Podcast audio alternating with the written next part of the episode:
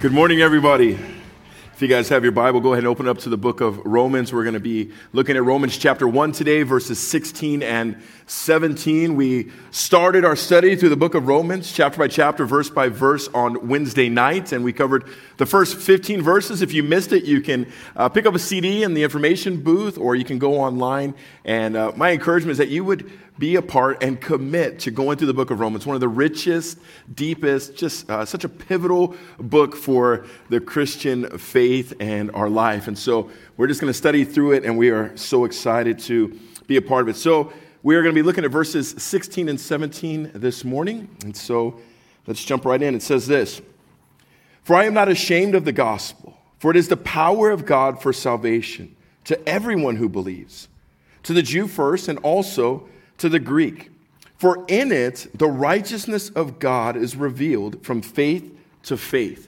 As it is written, the righteous man shall live by faith." These two verses are some of the most popular and most quoted and memorized verses in all of the scripture. So beautiful and so powerful. And it's been rightly said that these two verses would be the central thesis of the book of Romans. And I believe they would best encapsulate or just wrap up the whole theme of Paul's epistle to the church in Rome. But I not only believe that these are important and pivotal to the book and the epistle and Paul's letter to the church in Rome, but I believe it is equally important and pivotal to us. And really, it gives us the key to life. I think these verses are so important to every single person, especially a believer, because they talk about and they cover things that are of the utmost importance for us to know and to understand. Things like understanding the gospel. Every believer needs to have a deep, rich understanding of the gospel.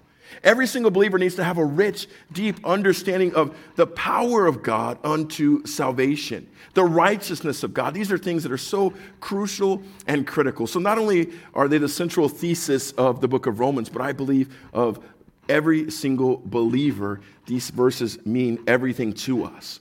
And so in the beginning of the Apostle Paul's letter to the church in Rome, the first 15 verses were just his greetings and his salutations. He let them know that he desired to be with them and how much he loved them, and he wanted to be there to impart spiritual gifts, to fellowship, and to draw closer to each other. And so the first 15 verses were just the greeting, and then he jumps right in with this powerful statement and says that I am not ashamed of the gospel. A little bit about Rome. Rome was the capital of the modern-day world at this time. And we know that this was a place that he desired to visit for a long, long time. In the Apostle Paul's writings in the book of Acts, we see Luke, as he was covering the Apostle Paul, we see that he wanted to go to Rome. His desire was to go to Rome to be with them. He knew that if he could preach the gospel in Rome, that it would be a hub in which everything flowed from. And so he wanted to be with them. He loved them. And that it was important that he reached Rome. Even though Rome was such a big city and such a powerful city at the time, he let them know that he had zero concerns, no worries, no fears, no anxieties at all about preaching the gospel in this big, powerful city. So much so we see in verse 15, it says that he was eager to preach in Rome. It says there, he was eager. He couldn't wait. His strongest desire was to get to Rome and to preach the gospel. He couldn't wait. He was literally just chomping at the bits to get there and to be there and to minister to them and to preach the gospel there. He was eager. Now, some evangelists and some Christians might not have been so eager to go to Rome. Some might have been intimidated by it. It was massive. It was under Roman rule. There was persecution there. There was philosophers there. Was a lot of the intellectuals of the day were found in Rome. So it might have been intimidating for some. Some might have said, I don't necessarily want to go to Rome, but that wasn't the case with the Apostle Paul. He wasn't worried about the philosophers, the power, the prestige, all the intellectuals that were there. He couldn't wait to get there to minister to them, to reach them. 1 Corinthians chapter 1 reminds us of really what the climate towards the gospel was in Rome. Many people in Rome saw the gospel as foolishness. They looked down and they frowned upon the gospel. They saw it as foolishness because they didn't understand it. They were blind to it. There was a time in all of our lives where the gospel might have been foolishness to us, where we didn't understand the message of grace and how God's love, that he sent his only begotten son. And so they just dismissed it. Why? Because they were such a powerful people that were in need of nothing, a prideful people. Rome, you think that we need something? You think that we're in need, that we're lacking? We know everything. We worship all sorts of gods, all sorts of temples. They were wrapped up in all kinds of idolatry. And so the message of a God who loved them and desired for them to repent and to worship him and him alone, it was foolishness to them. But Paul wasn't intimidated. He wasn't moved by that whatsoever. And I think the encouragement in us is the same, that we not be intimidated to share the gospel with anyone. I think at times that's natural.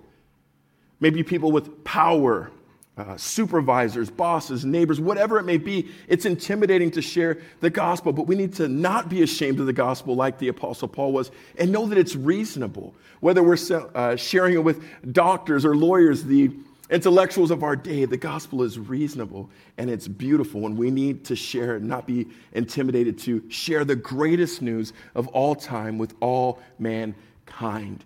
The Apostle Paul wasn't, and we shouldn't be either. And so he says this radical statement, I'm not ashamed of the gospel. And it's very interesting to me that the Apostle Paul would even say that he wasn't ashamed of the gospel. Because as we study through the book of Acts and as we look at the Apostle Paul's life, he never did anything at any time that would lead us to believe that he was ashamed of the gospel, that he was scared or that he was fearful. As we study through the book of Acts, we see that this was a man who was beaten, left for dead, chased out of towns, imprisoned, stoned for the gospel's sake. And he never cowered. He never backed down. Actually, he did the exact opposite. We remember times where he was stoned and he was dragged out of the town and left for dead. And depending on your stance, he might have been dead. But when he got up, he didn't run. He didn't go for safety. He got up and he went right back into the town. That's a boldness. And so why would the Apostle Paul have to say that he was not ashamed of the gospel? We know that. We've seen that in his life. But the question, I think, is good for each and every single one of us to ask ourselves today is, do we have that same heart of the Apostle Paul? Can we actually say to ourselves that we are unashamed of the gospel? Or have there been times, or are there times where we have been ashamed of the gospel or identifying ourselves as Christians, as believers, as followers of our Lord and Savior Jesus Christ? We would never have to question that with the Apostle Paul, but what about ourselves? Well, I think the easy answer is to roll off our tongue as believers and to say, of course not. I'm not ashamed of the gospel. I'm not ashamed to identify with our Lord and Savior Jesus Christ. But I think we really have to ask ourselves good and open and honest questions. Have we ever been ashamed to share the gospel with somebody for whatever reason, because of maybe the way that they might think about us or the way people might talk about us? Have we ever been ashamed to identify ourselves as a Christian? Maybe there's a conversation going on at work or wherever we find ourselves at times, and God says, go and talk, but we don't. We cower and we get scared. Have any of these times happened? Scared to identify with Christ as a believer? Scared to share the gospel? Have we been ashamed of the gospel or identifying with Christ? These are good questions. These aren't crazy questions meant to beat us down or discourage us, but to really take an honest look, because now more than ever, we need not be ashamed of the gospel or our affiliation or our walking with God. Now more than ever, we need to be bold in our Christian faith. And even as we look through the scriptures, the mighty Peter, one of the original apostles, fell short in this area. We remember, Jesus told him, you're going to deny even knowing me 3 times. Peter was offended. So we need not be offended by these questions. We need to ask ourselves these questions. Peter said, Jesus, I would never deny you. I would die for you. I would fight for you. But here he is sitting around a fire, and a little girl intimidated the mighty Peter to the point where he even denied knowing Jesus. He was ashamed. And so it's okay to ask ourselves these questions. It's times like this that promotes growth when we look inside and says, man, are there any areas that I'm ashamed to identify with Christ or of the gospel? Jesus himself even spoke about this very issue. In Mark chapter 8, he says, if you are ashamed of me or ashamed of my words, when I come back in the glory of the Father and of the angels, so too will I be ashamed of what? You.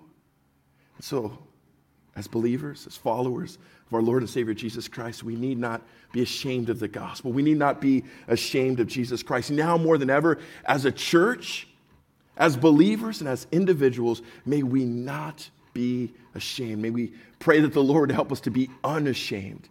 I remember back when I was a junior high pastor, the name of our youth group at that time was Unashamed. And it was an amazing time of ministry. And that time, that youth group, it came straight from the scripture. Romans chapter 1, verse 16, unashamed of the gospel. My desire for the junior hires at that time, 6th, 7th, and 8th graders, is that they would be unashamed to walk with God, unashamed of the gospel, unashamed of identifying with Jesus, that they would go to their campuses, their schools, and that they would be witnesses, that they would be lights, that they would be different. And that prayer that I had for them back then is the same prayer that I have for each and every single one of us, that we would truly be unashamed. When we're unashamed, God can use us. God can do great and mighty and powerful things through a person who is unashamed of the gospel. And so, after this powerful statement, the Apostle Paul, letting everyone know that he is unashamed of the gospel, he gives two reasons why he was unashamed of the gospel. Reason number one is because it was the power of God unto salvation. You see, how could he be ashamed of something that was the power of God, that was changing people's lives, that was leading them to him? So reason number one, it is the power of God unto salvation. The word power here is a popular Greek word that we hear a lot called dunamis. And it's the same word that we get our English word dynamite. So what the Apostle Paul is saying here is that it's the dynamite, the explosive power of God in someone's life. How can we be ashamed of that? The explosive power of God changing somebody's life. That's not something to be ashamed of. And the Apostle Paul said, I cannot be ashamed. It is the dynamite power that leads people to him. Now, he couldn't be ashamed of the gospel. Why? Because it was the dynamite power of God unto salvation. Now, it's important to understand what the gospel is. The gospel is a word that we throw around a lot, that we use a lot. Within a Christian community, within a church, it's constantly the gospel, the gospel, the gospel. And oftentimes when we use a word a lot, it loses its meaning. It can lose the power, but may it never in the lives of a believer. The gospel, we allow it in our minds to water down. It is the power of God unto salvation. Now, the word salvation here means to be delivered or to be rescued. And I think both of those words are a very fitting description of salvation, being delivered and being rescued. You see, because the gospel does deliver.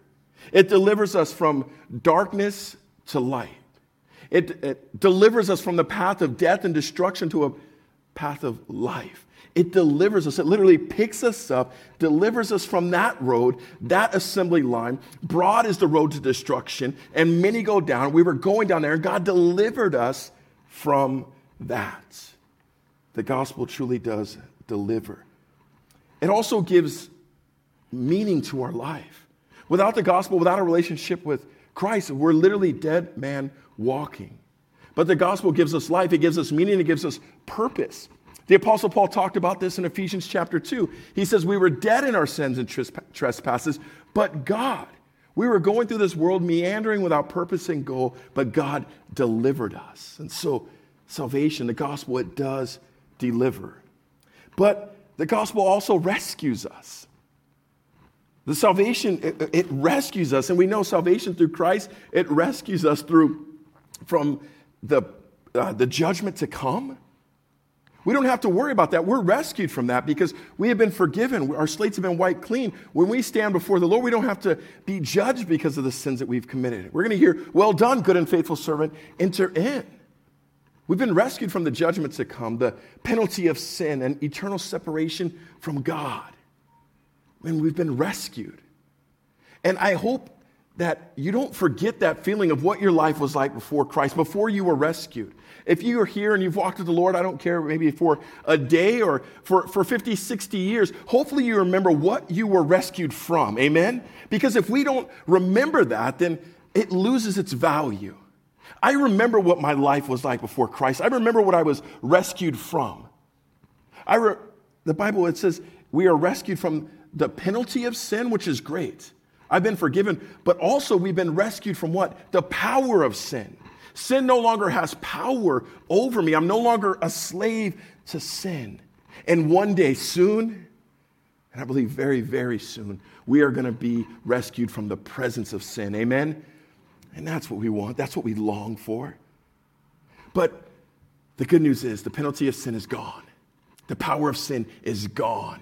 I remember my oldest son, Malachi, was young, and being a pastor's kid, you know, he had a rough life. He still has a rough life. But I remember one time I had to discipline him, and disciplining your children is never fun. And so he sits down and, you know, pouring into him. He knew enough about the Bible to be dangerous. And so I sit him down. I said, hey, buddy, I'm going to have to discipline you. And he said, Dad, can we just talk and pray and read the word? The devil made me do it. The devil made me do it. And he thought that I was going to say, yeah, okay.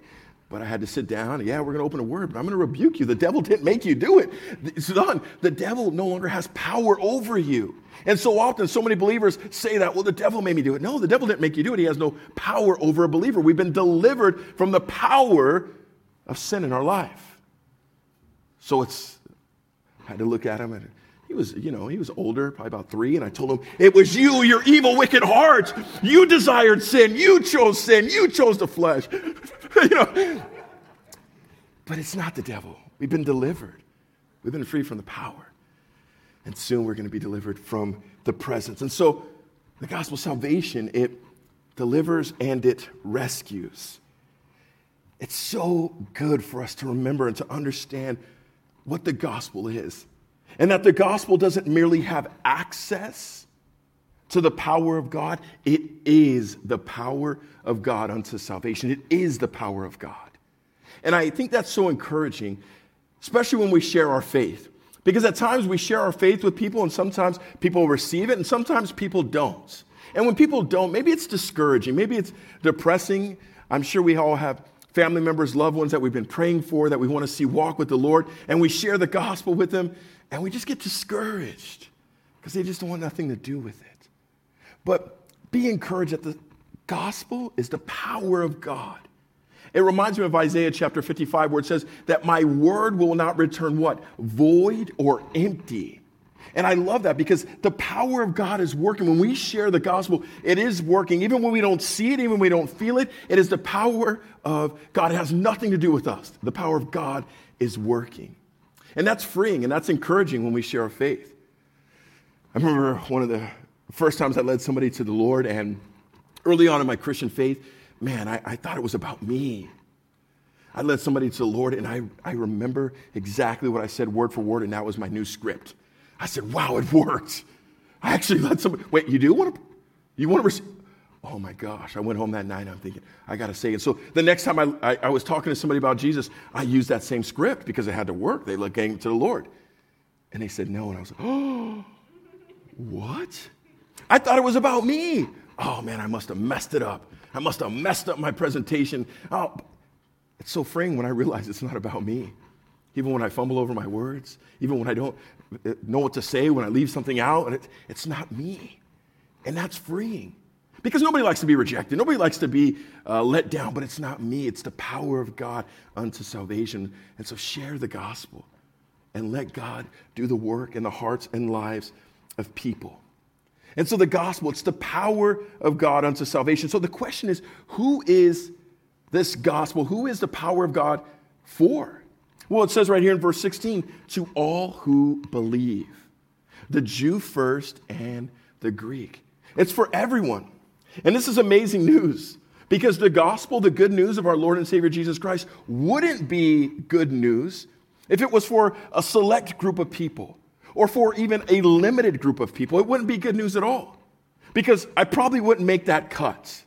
Maybe like me. Maybe we can relate growing up. Maybe we always felt like an outcast. Maybe we always were last to be picked. And so if the gospel was for a select group of people or a limited amount of number, 100,000 people, I probably wouldn't make the list. I'd be on the outside looking in, you know. I wouldn't make it.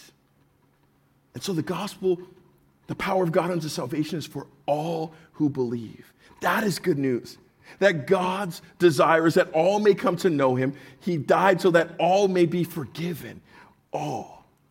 It's for all who believe. That's good news.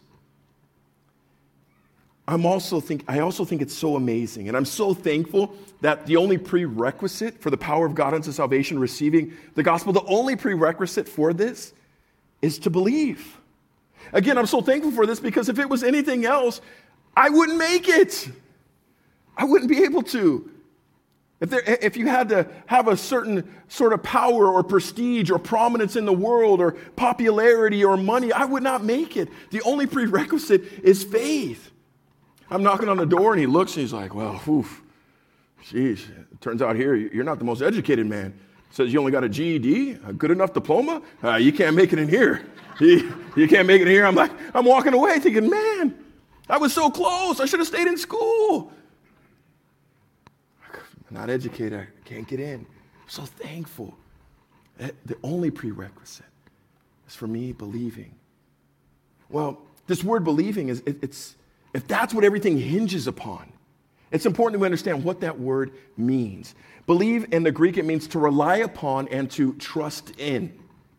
And so the only thing to understand the gospel and to receive it and to have the power of God do a work in our life is to believe in Jesus, to rely upon and to trust in him. And so the question we have to ask ourselves, do we rely upon and do we trust in Jesus? Do we believe in Jesus? And if we do, it's good. But there might be some here that say, well, it's possible to believe in something, but not rely and trust in something.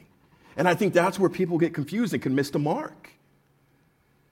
In my backyard, I have patio furniture, and the sun just absolutely tears up patio furniture. How many of you guys got sun-warped patio furniture at your house right now? It's terrible. And I got this chair, and I love this chair, but the sun is beating it. And it's very thin, and it's very, very brittle. And I believe in this chair. I see this chair every single day when I walk by it. I believe in it. I know it's there. I can touch it. But guess what? I don't trust that chair, and I will definitely not rely upon that chair. I know what would happen if I sat in that chair. That thing is, and I'm just, help, my phone, I can't get up. I'm a mess. But I got some benches that are solid wood, oak, sturdy. I rely upon those benches.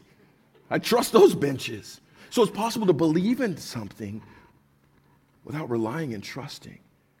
And sadly, some people can say they believe in Jesus, but they don't rely upon him. They rely upon their wealth, their riches, whatever it may be. They say they believe in Jesus, but they don't trust in Jesus. They trust in themselves. And so today, we don't want to be deceived in any way. The only prerequisite is believing. That means relying and trusting in Jesus. And I pray that that is our heart today. And I truly believe today more than ever as a church, we cannot be ashamed. I truly believe today in the climate of the world with everything going on, as a church, we need to tap into the dunamis power of God, the dynamite power of God, to tap in and truly believe that the gospel is the power of God unto salvation. We need that. As a church, as a people, as individuals, as followers of Christ, we need that now more than ever. But not just us. I believe the world needs that. The world needs us to truly believe that. As we watch the news, we could spend all day here talking about the problems in the world. We could spend all day talking about politics and poverty and all these different things. But the greatest need I believe the world has is the gospel. And the power of God unto salvation, the power of God to deliver, the power of God to rescue. That's what the world needs. And if the world needs that, they need us. They need us now more than ever. The gospel, our Lord and Savior Jesus Christ, is the hope of nations. You could take off the S. Our Lord and Savior Jesus Christ is the hope of our nation. And let's not forget that. It's not about a man. It's not about policies or presidents or politics. It's about Jesus. He is the hope. Last week, we spoke about the greatest commandments from Matthew 22. The greatest commandments, and we summarized them into loving God and loving people. And as I was thinking, studying this message, I was thinking, is there a better way to fulfill these commandments and to love God and love people? Is there a better way to fulfill the greatest two, to love God, love people, than to share the gospel? To share the gospel with people. It's the power of God unto salvation. It gives people purpose in life. It rescues and delivers them. Is there a better way to love God? I don't know if there is.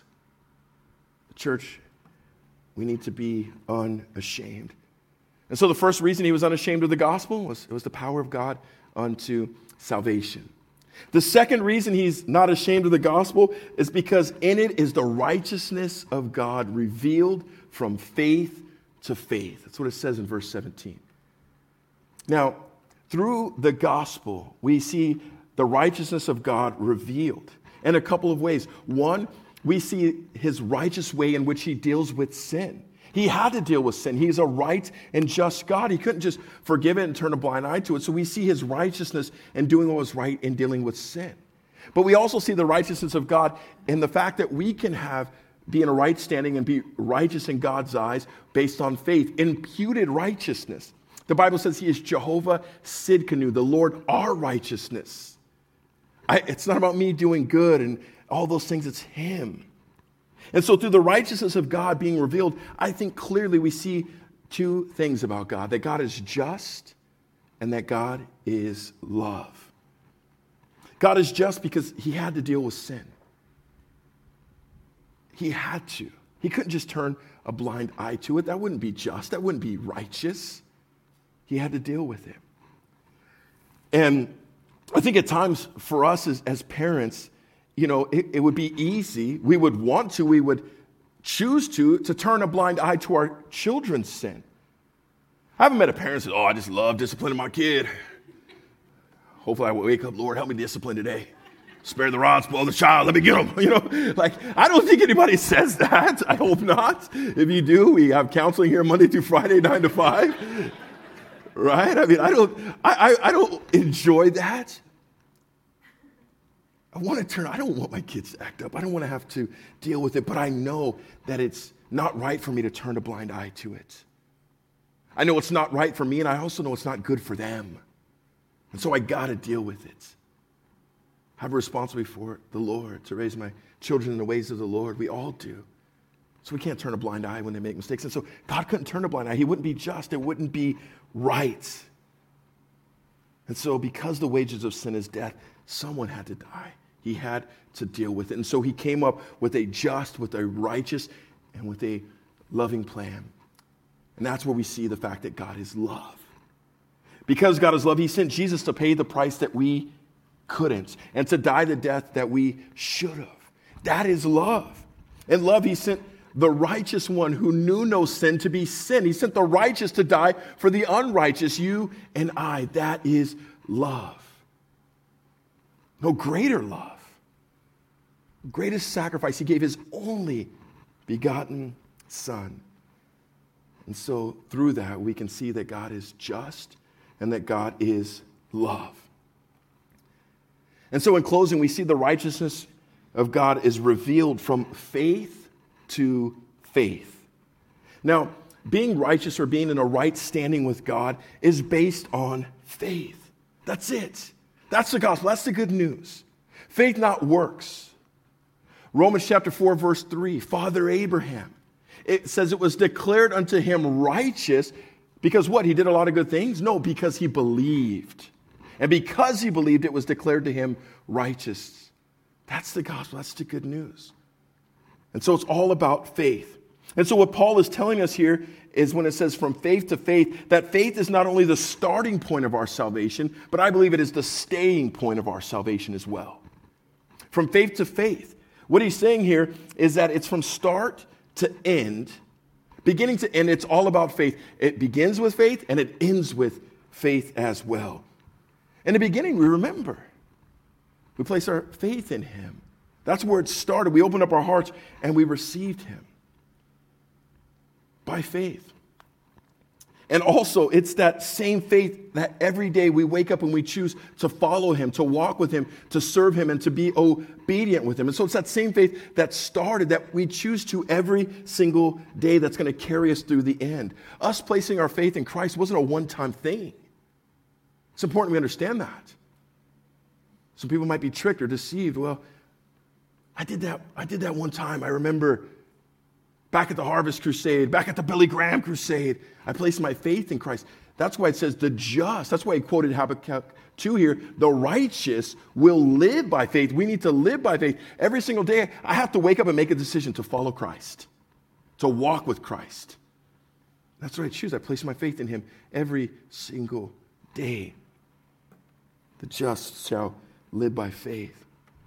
Understanding faith to faith is key, and it's so important that it's all about faith. I remember that one worship song. I think it was George Michael. You got to have faith to faith to faith. You know, that's what it's all about. Faith to faith. He got it right from here. Who would have known? The young people were like, George Michael. Some of you guys are thinking, that was my wedding song. You know, whatever. But it's about faith. Because if it starts with faith, it has to end with faith. And that's what the Apostle Paul was talking to the church in Galatians chapter 3. You see, they had started with faith, but it had drifted into the law and do's and don'ts. And he said, who tricked you? Who bewitched you, O foolish Galatians? You think that you start with faith, that you start in the spirit and you're perfected in the flesh? And sadly, so many believers were tempted to do the same thing. We open our hearts and we place our faith in our Lord and Savior Jesus Christ, and then somehow, some way, we make it about other things. About giving, about church attendance, about good works, about deeds, and all these different things. It's faith to faith. Faith to faith. And so, in closing, may we be a church, a people, as followers of our Lord and Savior Jesus Christ, that is truly unashamed, not ashamed of the gospel. Because it's the power of God unto salvation and the righteousness of God revealed. What better way? Thinking about last week, our motto, the thing that we're going to be about here at Calvary Chapel West Grove, loving God and loving people. What better way to love God and love people than to share the gospel, which is the power of God unto salvation and the righteousness of God revealed. And personally, that's why I love this Billy Graham ministry so much. If we could be honest, sharing our faith is one of the most difficult things in the church that we're called to do. It's scary. It's nervous. How many of you guys would say, yes, that's a true statement, Pastor Eric? It's difficult. That's why I love this Billy Graham ministry. You don't have to do nothing. You don't have to approach anyone. All you got to do from the comfort of your own phone, people are going to call you. They won't have your number. It'll be routed. You're like, I won't be on my number. No, it'll be routed to you. You answer your phone, and they say, I want to receive the Lord Jesus Christ. Really? You don't have to do anything. And I think through that, you get tools and you get comfort. And then I think that's going to flow into our lives. I think it's going to flow into our lives like anything. I'm sure the first day at some of your guys' jobs was difficult. It was scary. But you showed up. And that fear went away with a certain amount of confidence that you built up. But our confidence is in the Lord. Our confidence is in the gospel. It's the power of God unto salvation. It's the righteousness of God revealed. The world needs it. The world needs us. God has chosen that the gospel would go out through us. And so let's not be ashamed. Let's pray.